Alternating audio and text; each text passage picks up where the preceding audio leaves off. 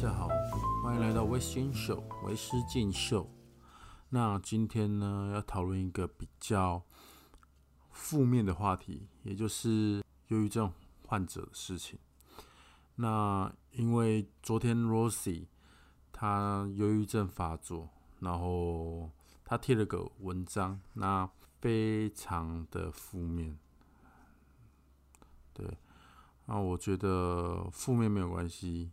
因为人生总不可能都是正面的嘛，偶尔还是有一些负面能量。那我跟他说，因为我那时候其实蛮累的，所以就先没有录。那我就跟他说，不然你自己先录一段，你现在的状况、你的想法，然后跟每个人交代一下。对，虽然很负面，但是不用担心，他没有怎么样，他现在没有怎样。对，我们就来听听看吧。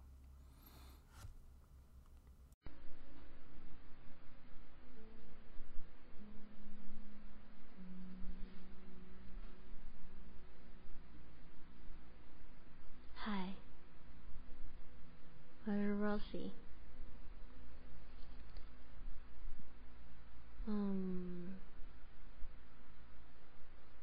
想要让大家了解一下，就是有关于忧郁症患者病发的时候，我们在一个没有办法控制自己情绪的状况下，今天的我选择了求救。我在我的 I G、我的 Facebook 上面提出了我的求救的讯息，讯息大概是如下，念给你们听。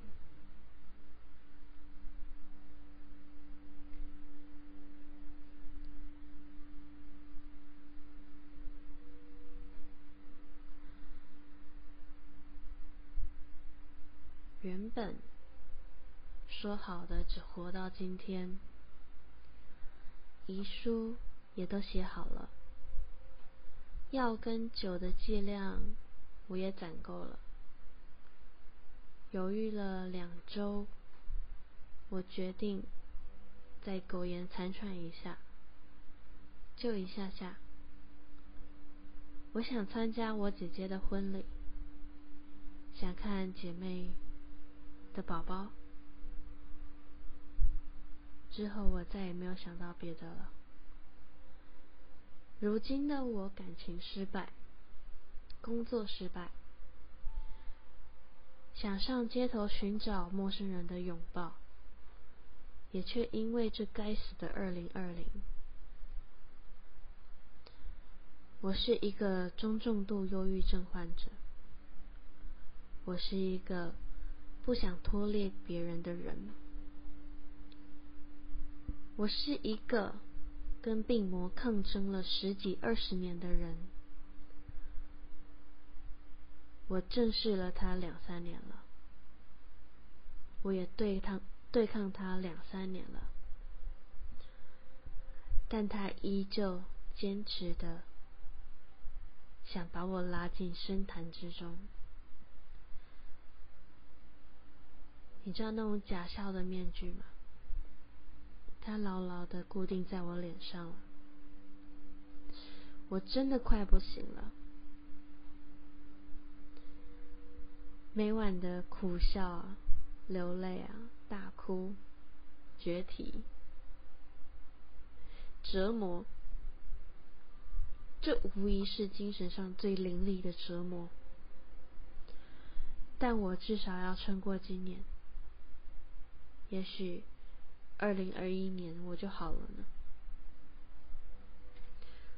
我相信我讲的这一段话，应该有蛮多忧郁症患者都非常的有感触，因为忧郁症它如影随形，可能在某一瞬间听到某句话，或者是见到某个人发的动态或什么的，他就从你背后牢牢的把你抓住、绑住，让你不得动弹。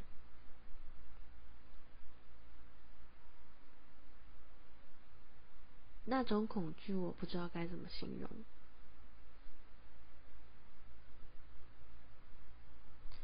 那种阴冷冷的，让你无助的只想哭的感觉。我想，线下许多的忧郁症患者跟我一样吧。但好歹我也是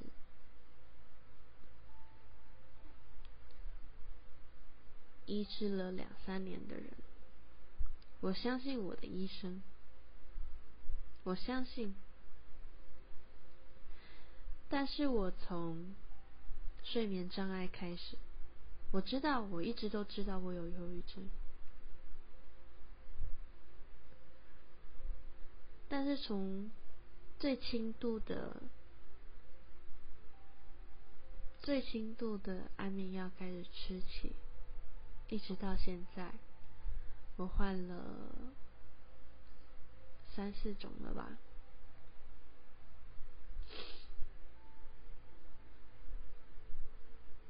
我并不觉得我有什么好转，尤其是在失去前男友的庇护。我真的觉得世界上好像只剩下我一个人了，也或者说我好像变成多余的那个人了。其实我从小跟家里感情就不太好，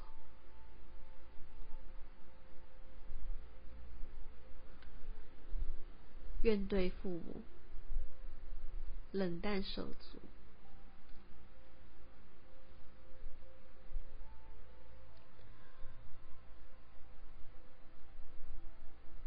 但如今陪在我身边的是他们，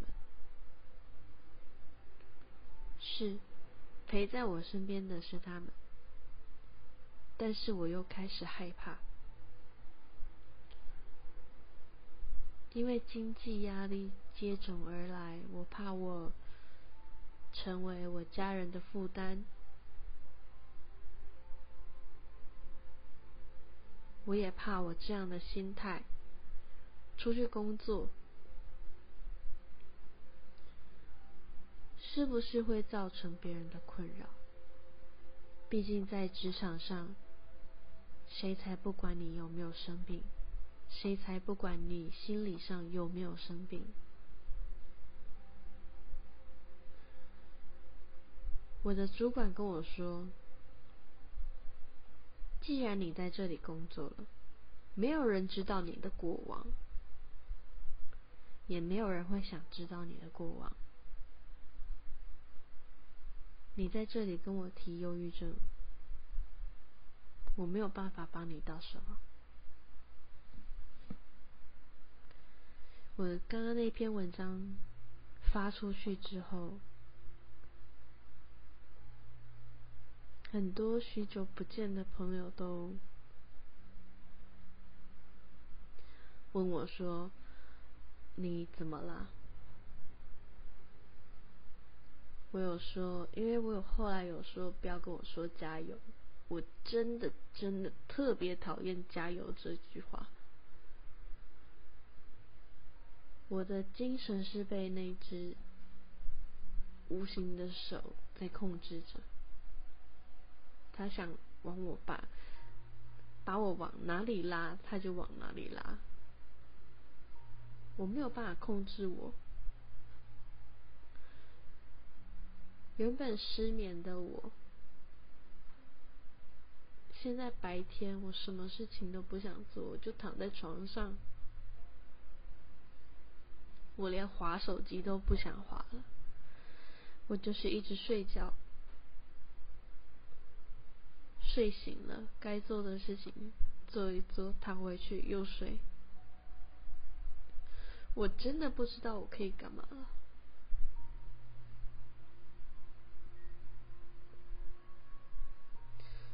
他总是这么毫无预警的就来，总是三更半夜。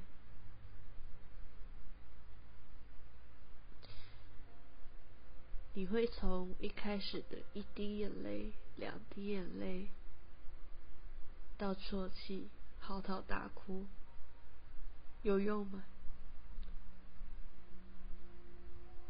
大家觉得哭完了有用吗？没用啊！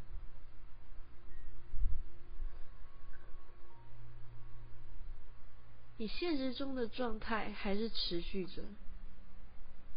有什么用啊？哭了，情绪发泄完了，摆在你面前的账单，摆在你面前的咖啡啊，或者是保险费啊，生活费啊，依然卡着。不是我不想工作，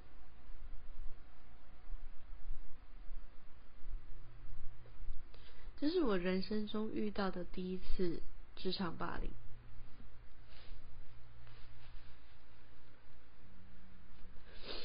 有一次我住院住了七天，我主管在我高烧不退、有点半昏迷的状态下，我妹用我的 赖 跟她请假，她说：“那等你姐姐清醒之后，记得请她自己找人代班。” OK， 这我没话说。等到转到大医院之后，他就说：“你怎么还没有找人代班？”我昏睡着呢。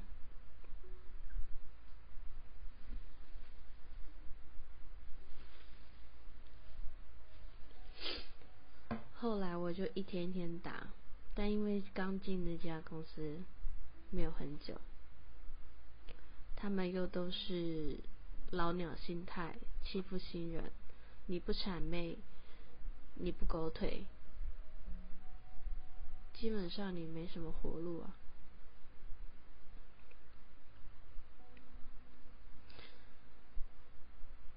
然后七天熬完了，医生终于说你可以出院了，我隔天马上就回去上班了。结果我主管看我好像一副没事人一样，他说：“你真的住院了。”所以我就把医师证明拿给他看，医生还特别写的特严重的，他才没话说。两周后我爷爷去世，病危，我得赶快请假回去。但是因为新生很多，我又不敢请太多假，我就请了三天。然后他就问我说：“你这样子一直请假，你对同事都不会觉得不好意思吗？”这不明摆着是职场霸凌吗？我就这样忍了一年半。在我忍的这期间，我前男友跟我说：“你太懦弱了。”你为什么要忍？但是他不懂啊，在这个弱肉强食的教育社会里面就是这样，你不谄媚，你不狗腿，你没有主管的眼缘，你只能默默做事，祈祷着不要做错啊。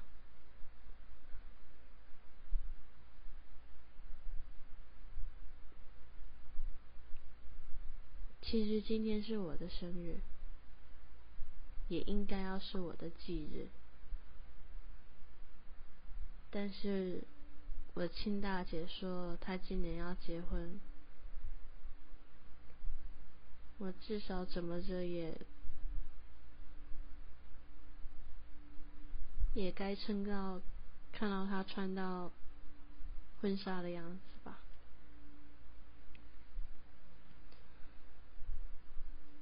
我知道我身边还有很多的资源，但是有时候真的觉得受够了，活够了。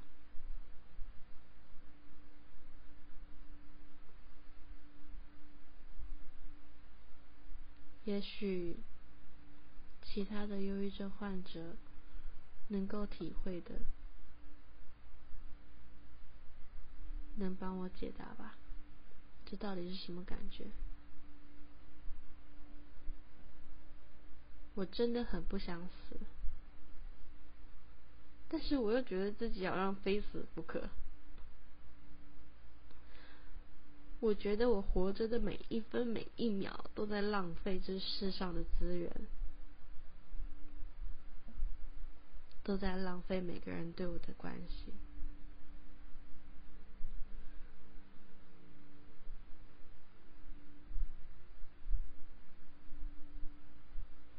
我的医生救了我吗？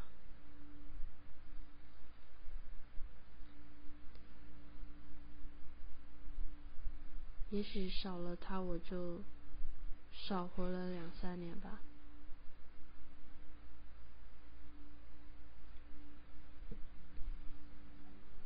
我也很想要坚强的活下去，但脑袋里总是有一个声音说：“你活着不值当，你该去死一死吧。”然后就会想去查查哪里是有名的自杀景点啊，或者是在哪里自杀比较不会被找到啊。我连计划都想好了，我要去深山，丢掉我的手机，毕竟可以定位嘛。然后徒步走，疯狂的走，越高越好，越是找不到的地方越好。我也不想要求救，我就带着我的药，我攒的药，然后两瓶烈酒，就这样悄无声息的消失也好。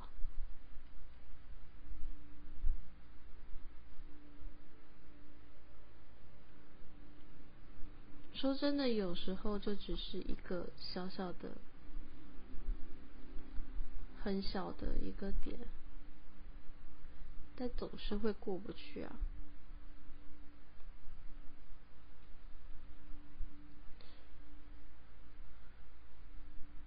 不要说钻牛角尖，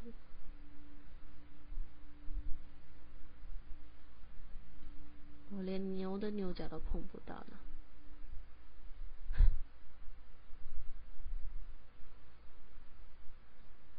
谢谢很多愿意给我帮助的朋友们。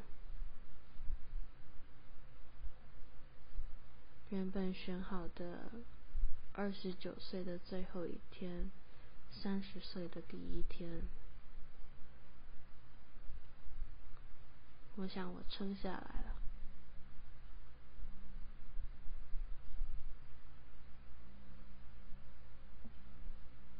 其他人，我们一起撑下来吧。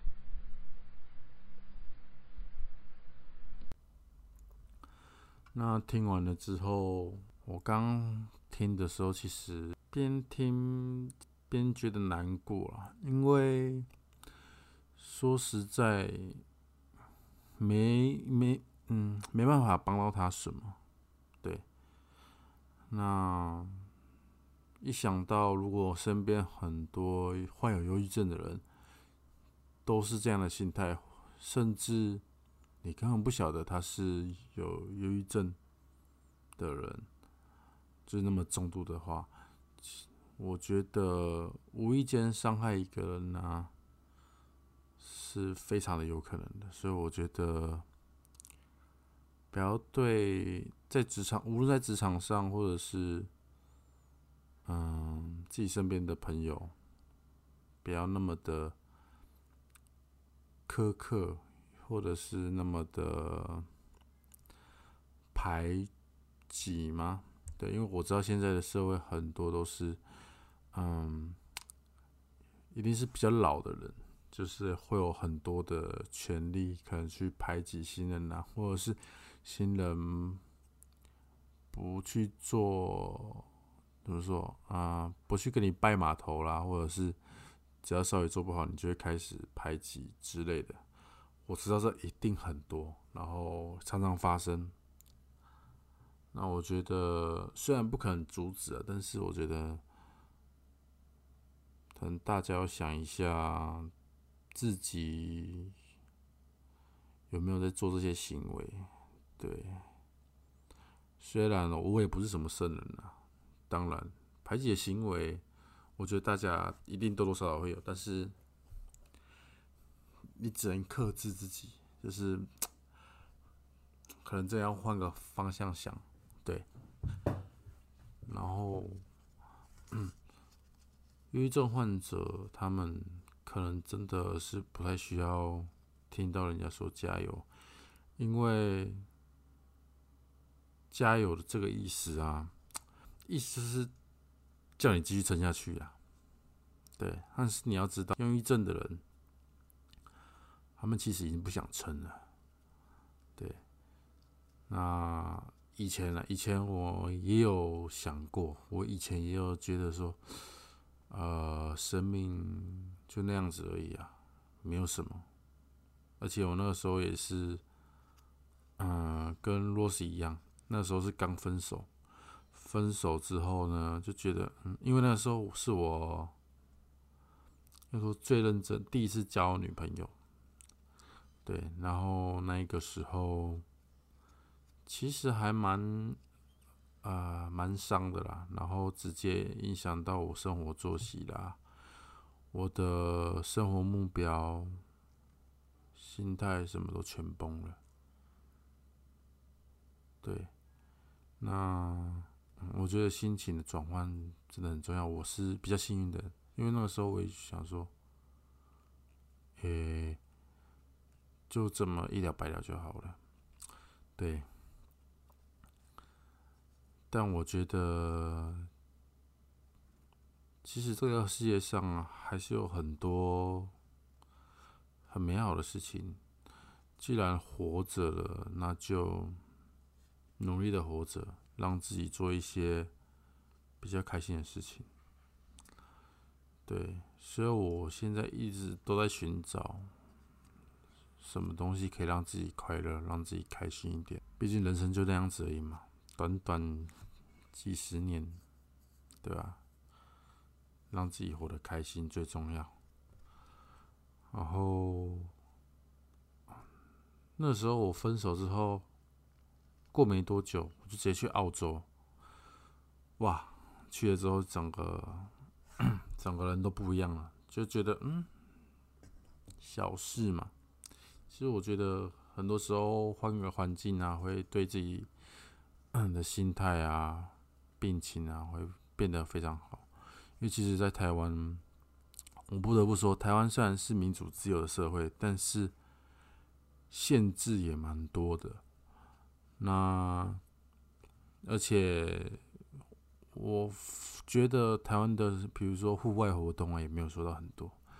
那在这种情况下，其实大家会有因为。因为忧郁症这个东西也是被称为现代病嘛，对，就是说科技这么发达的时代，那大家也都渐渐的失去人与人之间的关系，然后也很少往外走，因为都是在电脑。亚其实台湾就是，应该说亚洲吧，亚洲人其实都是会玩游戏啊，电脑游戏。什么，然后也不会想要出去动动怎样的，那所以就变成说很容易就得到这种症状，对。但是这这也不是说那些忧郁症的人一定都是啊、呃，嗯，都整天待在家里这样子，也不是这样，就是可能真的是他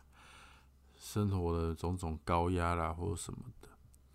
对，虽然没办法帮助忧郁症患者之类，但是我。我以前有经历小小经历过一段时间，但是我现在算是好一点嘛，对啊，没有没有到那么极端了，对，没有那么极端，还是觉得说，嗯，活着还是有一些还不错的事情，对。那今天就先这样子，对。那我们下一集会比可能会比较欢乐一点，不知道。嗯，还没录啦，对。那希望这些这一集大家，我也不能说喜欢，就是这一集大家就是，嗯，稍微听一下，然后去思考一下怎么对待忧郁症患者。嗯，那就下次见，拜拜。